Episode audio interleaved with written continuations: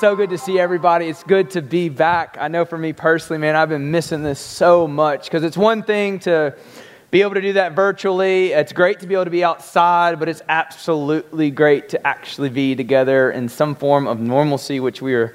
Um, I've been looking forward to. I hope you have been as well. Uh, as he was mentioning, we got a lot of cool things happening. Just want to remind you, River Trip is back. It's happening now. We have clearance to go on the river um, unless they stop us, but otherwise we're going, okay? The only difference this year out of every other year beforehand, some 30 odd years, is we're making it this go around family.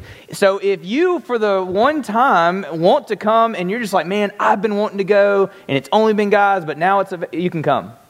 Come join us, have a good time. Just a reminder, though, for any of those who are wanting to come, there's no toilets, there's no cabanas, there's no uh, butlers, there's no AC. I mean, you're in God's great country, so if you got to use the bathroom, make sure you watch out for the poison ivy, okay? You follow me, right? So it's going to be an amazing trip. It's a lot of fun. We literally have 30 spots. I know 20 are already taken, so if that's you and you're just like, I want to go, it's the cheapest trip you will ever take. I mean, literally, we spend money as a church to be able to have the trip, and it's only 125 bucks to go. Covers your food. You just need to have a little money on the way there, a little money on the way back for trinkets and stuff like that. But it, it's an amazing trip. Just being apart and being away from all the technology and all the junk probably do a lot of you good to detox from all the social media nonsense that we are soaking into our bodies and spilling out of our hearts. Right? If y'all will turn with me in the Bible, we're going to be in Matthew chapter 7, verse 1. We are closing this series called God Said What, and the whole series has been based off of people say or attribute to God things that He simply didn't say. And we misutilize Bible verses in our lives, and we're just like, well, God, you let me down. Like, God never let you down. You just didn't read His word correctly. And there's been times where maybe that's occurred for you and you're just angry with God. Okay, God is good. It does not change His goodness depending on what you're going through. You might be angry, you might be frustrated, you might be anxious, but we've got to tell our emotions when to get on and when to get off. We've got to allow the truth of God's word to be the one in which dictates our lives. And so that's so important. We can't force feelings. I get that, but you can choose to allow yourself to be in vicinity of where those feelings could be. And so we've got to continue to align ourselves with God's word.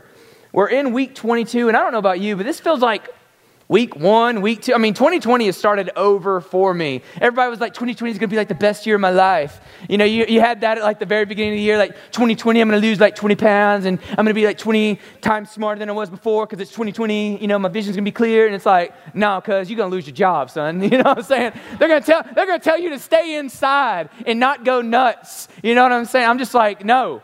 2020 has been a wild year, but that's why we got a new series coming up next week called Thrive. And the whole point of that series is this no matter what season you find yourself in, you cannot always choose that, right?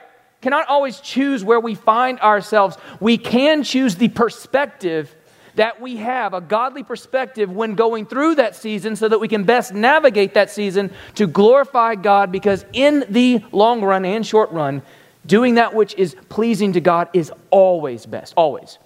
God never lies, God never fails. Proverbs 30, verse 5. Every single word of God proves to be true, and that's how we need to live our lives. And I'm, I'm just, I'm excited to be back. I'm back, uh, you know, I haven't preached in a while. I know it was like a week ago, but then it was off for a couple weeks, and now I'm, I'm here. So they told me I got to be short, so I'm going to do my best. You know how that goes, right? Today, I'm delighted to tell you that we are doing a message called Only God Can Judge Me right? Automatically, when I say only God can judge me, I'm just like, man, I want to turn around with a cool English letter tattoo on my back going across and be like, only God can judge me, baby. You know what I'm saying? Have you ever been, you've been around people like that before that are just like, only God can judge me, right? Well, yes, that should scare the fire out of you. You know, that, that should freak you out when you're over here like, yeah, only God. Because typically, why do people say, only God can judge me? One, they get it from a misreading, which we're going to read this morning of Matthew chapter 7, verse 1, typically. But they also use it because, well, I don't want you in my lane. I don't want you telling me what I should and shouldn't be doing. And I don't want you dealing with my sin or my stuff. And so you just need to get out of my life because only God can judge me, right? You throw that hand, right? Hand starts moving a little faster when you start doing that stuff. Hand goes on the hip. I don't know what a guy does, but, you know, we get upset. Like, only God can judge me. I, I don't know. We're confusing K-Love with Tupac.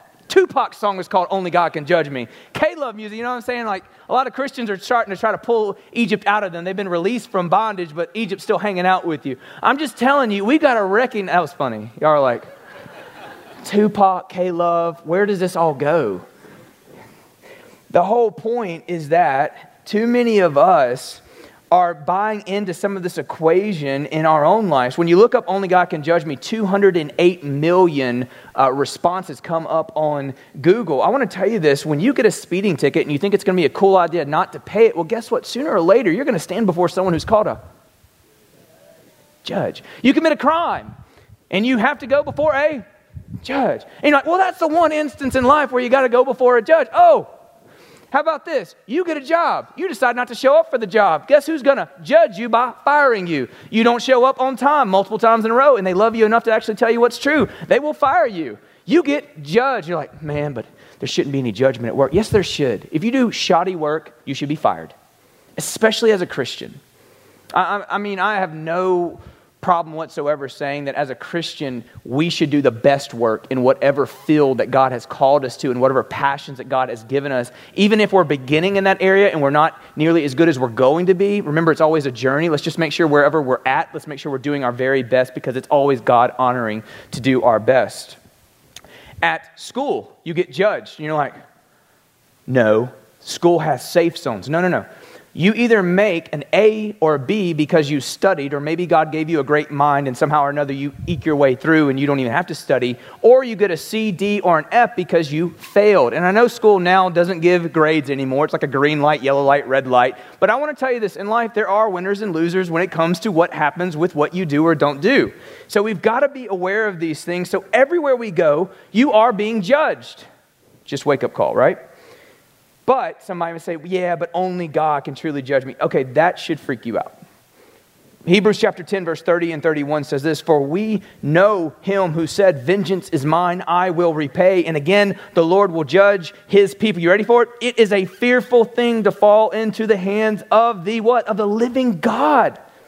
Like when, when you're over here saying, man, only God can judge, only, only the God who knows every thought and motivation of your heart, even when people thought that you were halfway decent in reality, God knows you from the innermost of your being, who sees every action. Hebrews 4:13 says that everything is exposed and we're naked before God, which is another way of saying there's not a single thing you've ever done, ever thought that God is not unaware of. God is fully aware. You can deceive yourself about, well, nobody else knows.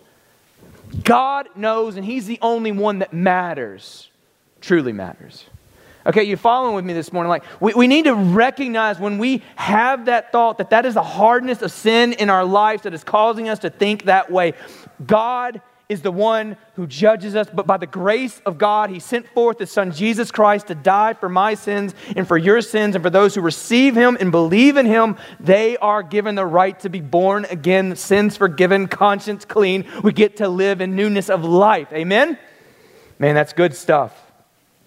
See, we got to begin to recognize that if God is not a God of judgment, Abraham calls him the judge of all the earth, then, then what are we serving? You know, and some people are like, well, I don't want a God who judges. You, you don't want a God who judges? Have you ever thought of how ridiculous that is to say, I don't want a God who judges? Okay, so you're telling me that you're cool with the Hitlers of this world and the Stalins and the Mussolinis, and that's just the 20th century monsters, and there's so many more whose names don't get on billboards, right? All of those people throughout all of history, Hitler committing suicide, you're saying that that's justice? You're saying you're cool with basically that being the it. You're saying for the Jeffrey Epsteins of this world who, who horrendously abuse people. You're saying that that's enough that he commits suicide or someone does it for him in prison. You're telling me that's enough. You're telling me that things that happen to you or things that you're going through that that's enough because somehow or another our justice system is up to par and ready to help mete out justice. You're telling me that's enough and I'm telling you it's not. God deals with people and that should bring as followers of Jesus Christ peace in our lives. Because Romans 12 tells me very clearly. I don't have to think about it, it tells me. Leave room, says make room for the vengeance of God. Make room for the wrath of God. it means that I don't always have to go eye for eye, tooth for tooth, because I've been brought out of an old covenant into a new covenant. I don't always have to figure out, have they done enough for me to forgive them because I've been set free of my own sins and I'm wicked. Okay, that's just reality. God is perfect, I'm wicked. Therefore, I've been empowered to be able to live a life that I'm able to be gracious, that I'm able to be merciful, that I'm able to forgive. I'm able to do these things not because of me, but because of God, right? It's not because I'm great, it's because God's great. All the injustice that you see in the world, God will deal with, for every knee shall bow and every tongue shall confess. Isaiah 45, verse 23. Everyone will stand before Almighty God and give account of their lives. So I'm going to tell you this if you're not covered by the blood of Jesus, Moses, his right hand man, said, I fear and tremble. I fear and tremble. He was fearful of God on Mount Sinai, it talks about in Hebrews. Man, I'm just telling you. Like when somebody says, only God can do um, you're right. You're right. I tell you what, you want grace, you don't want justice. You want grace, you don't want justice. Y'all ready for the text this morning?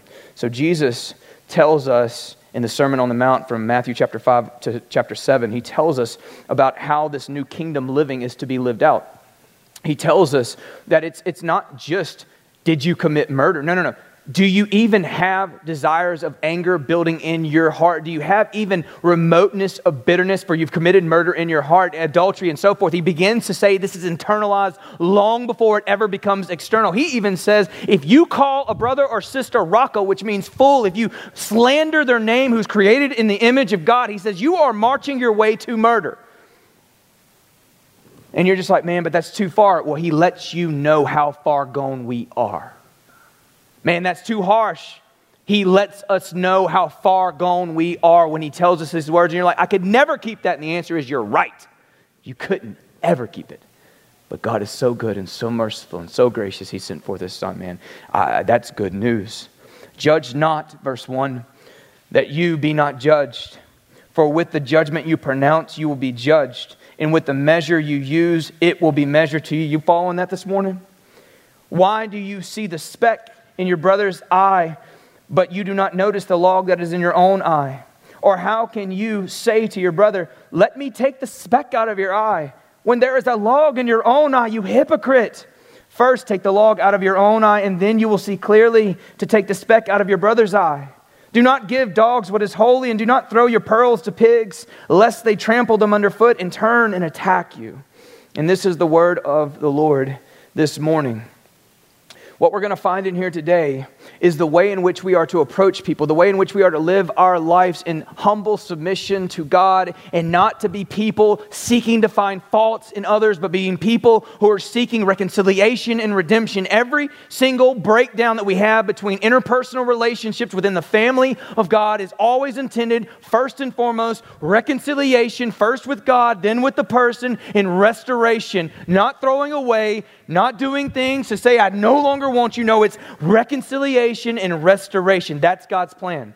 That's what God's called us to. You're like, yeah, well, I'm not, I'm not into it. Listen, stop asking for God's blessings when you're seeking intentionally to be disobedient to his very words, which brings blessings when you do it. But I don't understand it. I heard that we're called to live by faith and not by sight, and there's going to be a lot of stuff you don't understand. Well, if I can't understand it, I'm not going to do it. Are you kidding me?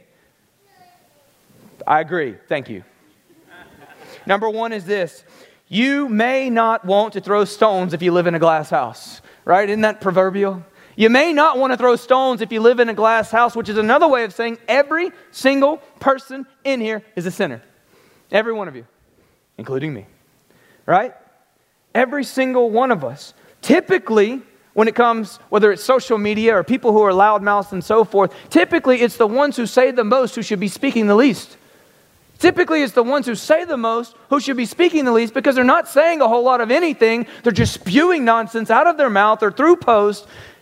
And God's over here saying, you, have lost your mind. Paul even tells us very clearly, he says, Mark divisive people so that they can be dealt with. You know, some people read these verses and like, well, that means you don't ever judge me. Listen, you're misunderstanding it. You are not God.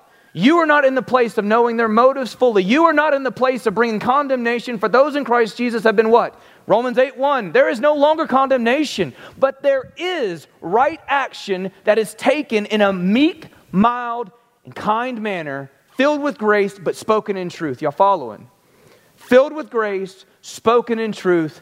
We are to love our neighbors as ourselves. Sin leads to death no matter what. And if we allow one of our brothers and sisters to march slowly but surely, small sin, big sin, however you want to judge the sin, if we allow them to continue in that path and we sit as a bystander, you are equally, I am equally guilty to watch them go off the deep end. Some of us are over here saying, well, that's not me. I got to stay in my lane. Listen, we're all in the same narrow path Broad is the way to destruction, and how dare we not love someone enough to say, You're going in the wrong way? You're going in the wrong way. We've got to love each other enough to be able to do it. This is a staunch warning against divisive people, always looking to find shortcomings in other. Verse 1 says, Judge not that you be not judged. For with the judgment you pronounce, you will be judged, and with the measure that you measure, it will be measured to you. What's he saying? What's he getting at here? He's saying that this is the principle of reciprocity. Those who are gracious, and those who are kind, you will receive grace and mercy, not only in this life, but in our relationship with God. But those who are hard hearted and harsh and fault finding, always looking to find some way that you tripped or that you fell or that you didn't make it all the way through and how they're better than you, what ends up happening? We begin to see very clearly that a heart has not been changed or They've been numb to the very sin in their own lives. And so they have a log in their eye. Therefore, they're blind. Therefore, they can't see, but yet they're able to find the speck in a brother or sister's eye.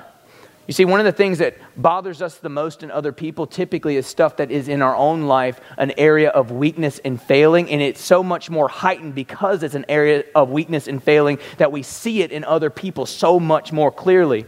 It's not because you're without fault. And what does Jesus say?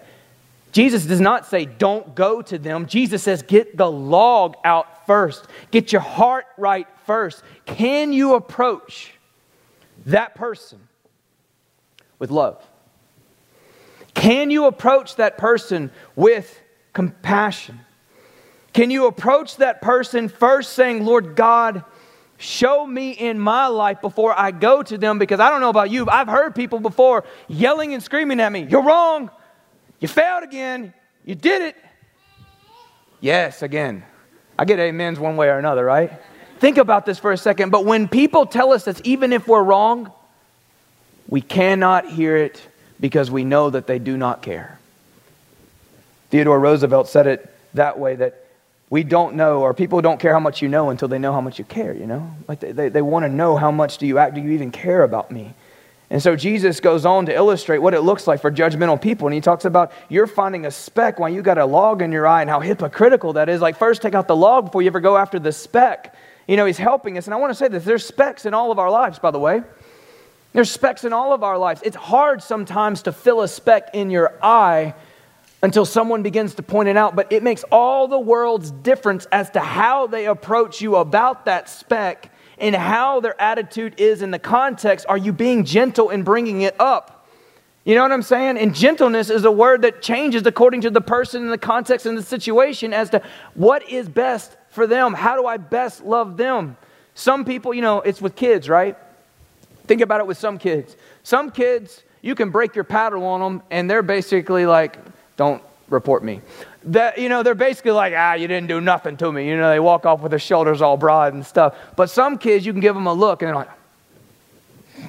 you know what i'm saying? Like everybody's different. And so how are you being when you go to that person and you share with that person about the speck about the sin about the area in their life? Jesus dealt with this all over the place. Specifically in matthew 23 he's dealing with the pharisees and he's saying you blind guides you hypocrites.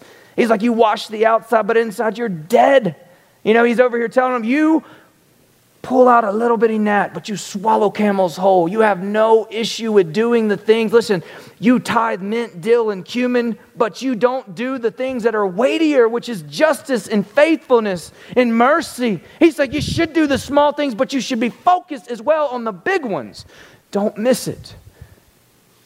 Too many times, we begin to find ourselves being judgmental of other people because we are blinded to our own sin in our lives. When we have that attitude, I mean, this is for me personally, this message is geared for me today. Is when you have that attitude of harshness, man, that's the beginning, just initially, begin, Lord God, have I forgotten what I've been forgiven of? Have, have I failed to see my shortcomings? Have I, have I missed all that you've done for me? We all have specks and some of us are dealing with logs. We all have specks, and some of us are dealing with logs. You see, Peter or Paul says it very clearly in Romans 2 1. He says, Therefore, we have no excuse, O man, every one of you who judges. For in passing judgment on another, you condemn yourself, because you, the judge, practice the very same thing. Every single time we tell someone you ought not, and then we follow up in some ways, fashion, or form doing the exact same thing, we are what? You ready for it? Hypocrites. My kids get me all the time if I gave them their way, they would uh, eat all the candy in the pantry, you know. And, uh, and so, like, I tell them, hey, like, two pieces of candy, three pieces of candy, whatever. And so, if I get three pieces or four pieces, one over whatever I told them, my son will be like, Dad, like, you got four pieces. You told us to get three pieces. I'm like, I'm twice your size, son. Like my body's able to digest the sugar properly, you're unable to. My dad used to help me all the time. I'd be watching television and he wouldn't like what I was watching. He said, Son, you're not qualified to handle the remote. Let me see that. I'll help you with it because you don't know what channel you should have went to. I don't know if Fox News is still 360 on whoever's channel that they're watching, but it sure is always like boom, boom, boom. Always back to the same one. You know, some places have like a rub board where you can tell someone's walked again and again and again. That remote, at least those three channels don't exist anymore. They're all like sunk down in there. You know what I'm saying? We see, though, that Jesus is not telling us that we're to stop calling what's right and what's wrong. He's not telling us that at all. He's telling us that the way in which we go about this makes all the difference in the world. Are you dealing with you first before you're trying to help them? Because you can't help them if you haven't first gone to the one who's able to help you. You can't help anyone when you're already in the down, in the out. You need to be able to be filled up, to be poured back out. You need the fullness of God in your life. And we see a great example in John chapter 8, verse 1 through 11. I'm not going there, but check it out later. You see a woman who's brought in, she's caught in adultery. They drag her in, probably half naked, throw her before Jesus in the wee early morning hours. And it says that Jesus looks at her, and these men say, The law says that we should stone her. What do you say? And he begins to write on the ground. As we remember, we don't know what he wrote, but he began to write. He began to say to them, He says, You who are without sin, you cast the first stone, and bends back down and begins to write again. Then it says in verse 8, I believe, he goes on that the older to the younger began to slowly but surely walk away. For every single person there knew that they were not there for the sake of the woman. They were not there for the sake of justice. They were only there to catch Jesus. No longer was she created in the image of God. She was an object to be used to catch him in some form and fashion so that they could destroy him. What did Jesus say to her? You stupid woman. Why did you do that? You see what I had to do? They almost got me. Should have known better. She knew better. Verse 10 Jesus stood up and said to her, Woman, where are they? Has no one condemned you? She said, No one, Lord. He didn't say this in the text, but I can imagine her eyes never looked up. Shame, guilt, tears, if any clothes, minimal because they ripped her out of a bed, out of a setting. No guy, just her. This is what Jesus said to her. And Jesus said, Neither do I condemn you. Go and from now on sin no more. It's not get out of jail card. Jesus bled for this woman. He didn't say, Well, you got off this time. Go live it up. No, no, no. Jesus said, Go and sin no more. For the sin that we commit is the sin that we're enslaved to. True freedom is to do the will of God. Secondly, we must choose what is right over what is comfortable. We got to have a balance here. Because if you take part of this message, you just take part one, you're just like, well, man, we shouldn't, we shouldn't say anything to anyone. And the answer is you should absolutely, with the right heart, say when you see someone else in sin, whether it's a speck or whether it's a log, to address these people. We got to have balance here. You know, some people say, well, listen, it, uh, it's not my business to get into their business. We are a family. We're the, we're the people of God. And you're like, well, I just come here to sit on Sunday mornings. No, no, no. We are the people of God. Our spiritual relationship is far thicker than blood. Our spiritual relationship is far thicker. And some of y'all are like, no, I can't be true. It's absolutely true. There are a lot of people in your bloodline who, if they do not know Jesus, love Jesus, and love the truth, you will not be with them in eternity. Do you understand that? This is reality. We talk about, well, those are just little sins. No, no, no. These are people's souls that are eternally bound either to be with God or to be separated from God forevermore. We've got to understand there's far more in the balance than are they caught up with some hangups and do I just want to deal with these people or not? No, these are people, these are souls. It's far more than that. Ezekiel chapter 3 and chapter 33, they both talk about Ezekiel as a watchman for God. And he set him over the people, and he says, When I tell you that someone's doing wrong and you don't tell them, their blood guilt is on your head. And the same applies for us when we see a brother or sister who is in sin. Galatians 6 1 says that we are to go to those who are in sin and we are to restore them in a spirit of gentleness. Key on those words gentleness. We are called to judge between right and wrong. But I thought you said earlier we're not called. Yes, we are called to absolutely judge between right and wrong. Isaiah chapter 5 says that people today call what is evil good and good evil. We are to be the light and we are to be the salt. And if we're not speaking truth, there is no possible way that we can truly be those things. We can't preserve and we can't bring light into darkness unless we are willing to speak the truth because that's the only way you're going to get free. Now, it might destroy your world to begin to live out that truth, but I want to tell you if it destroys your world to live out God's truth, then that means your world was hell. That means that the world that you were living in was not God's intention for you and was not the world that you were called to be in. If the truth of God's word destroys the life that you have so far been living, here's a great opportunity. Repent and turn to Jesus and so be saved and so walk in the power of the Holy Spirit. We're called to judge the actions of those within the church. And you're like, man, where does it say that? 1 Corinthians chapter 5, verse 12 and 13. Check out the context of chapter 5, but he says it very clearly. We're not called for those outside the church, but we are called to judge those within the church. Why? So that we can remain pure because we are the body of Christ, we are the family of God, and we know right from wrong. We've been given the what? The spirit of truth. Go one chapter up, 1 Corinthians chapter 6. He says, How can you not judge between trivial things, between followers of Christ, when we're going to judge the world. And then he goes on to say, You're going to judge angels. And you're like, I'm going to judge what? Yeah. Yeah. You got to balance chapter 7 with chapter 18 of Matthew.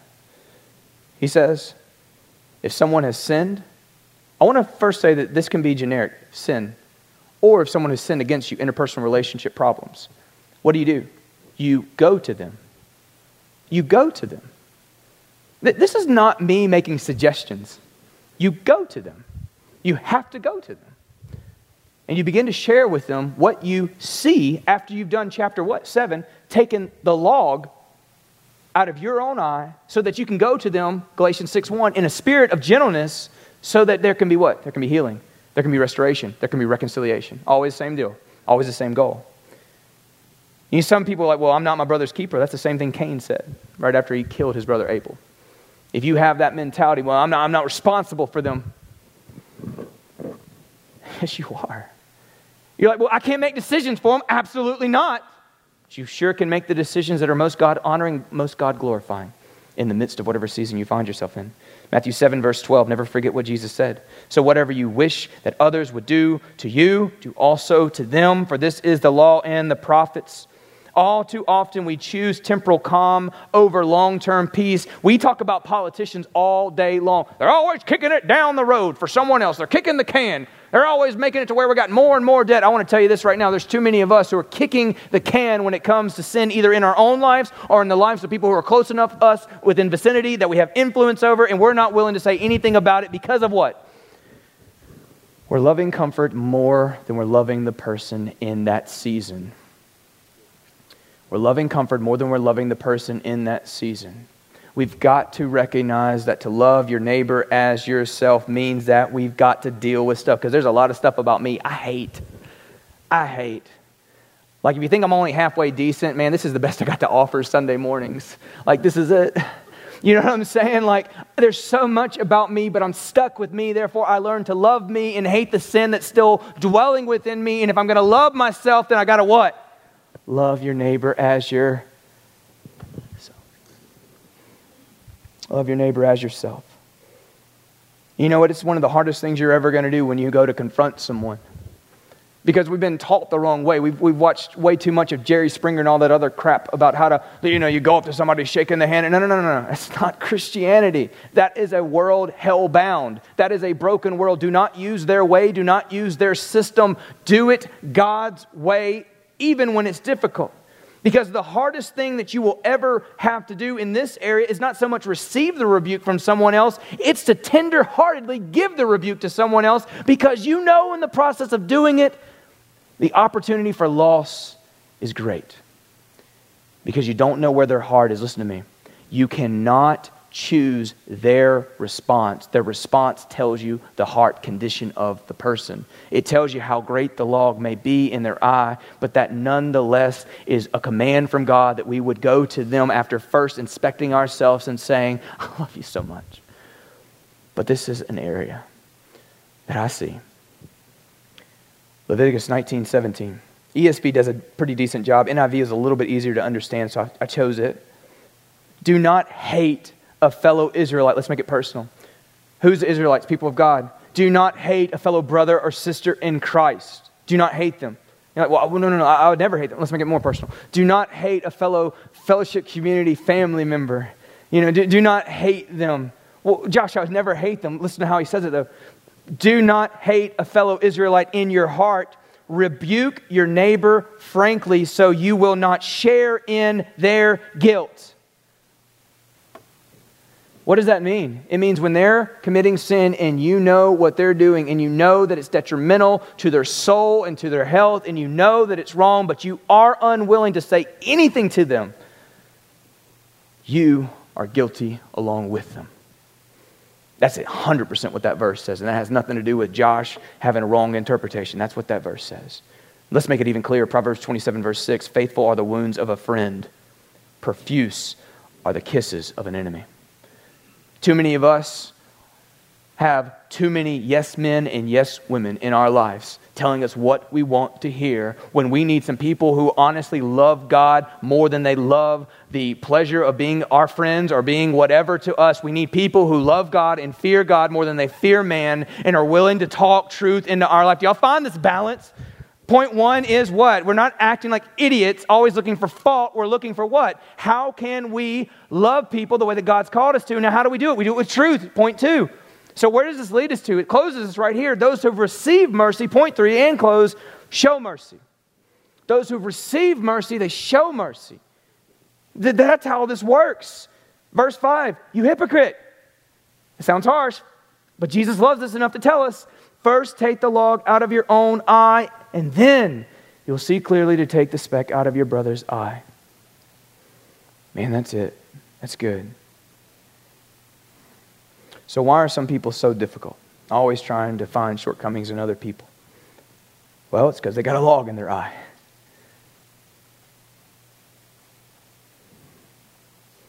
Hurt people, ready for the cliche? Hurt people. Misery loves company. You can either look through with the eyes of man, or you can look through with the eyes of God and see spiritual things occurring. For we do not wrestle with flesh and blood, we wrestle against principalities, we wrestle against demonic entities, we wrestle against things.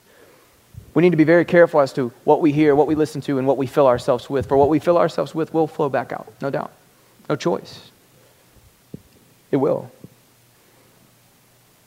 So we've got two questions we really need to be asking ourselves. Have they experienced the grace and forgiveness of God? Are they born again? And on the other side of it, or have they forgotten Christ's saving work in their own lives? Have they become hardened by sin and unaware of God's grace in their own lives? Have, have they so slowly but surely gotten off that path where they begin to say, Man, I, I see, I see your stuff. I see your problems. I see your guilt. You should be, I see it. But all along, God's over here saying, You're so blind. Can't you see it right here? You see, mercy shows evidence of a heart made right by the work of God's grace. Mercy shows evidence. How does it show evidence? Well, God, God showed us. He, he showed us the way. Jesus took your judgment on that cross so that you could receive His mercy. He took your judgment so you could receive His mercy. If that doesn't change your life, then I'm afraid you haven't received that mercy and that grace. Because people who are unable to forgive, and maybe that takes forever, maybe it takes a long time, but people who are unable to forgive, man, you got to recognize what you were forgiven.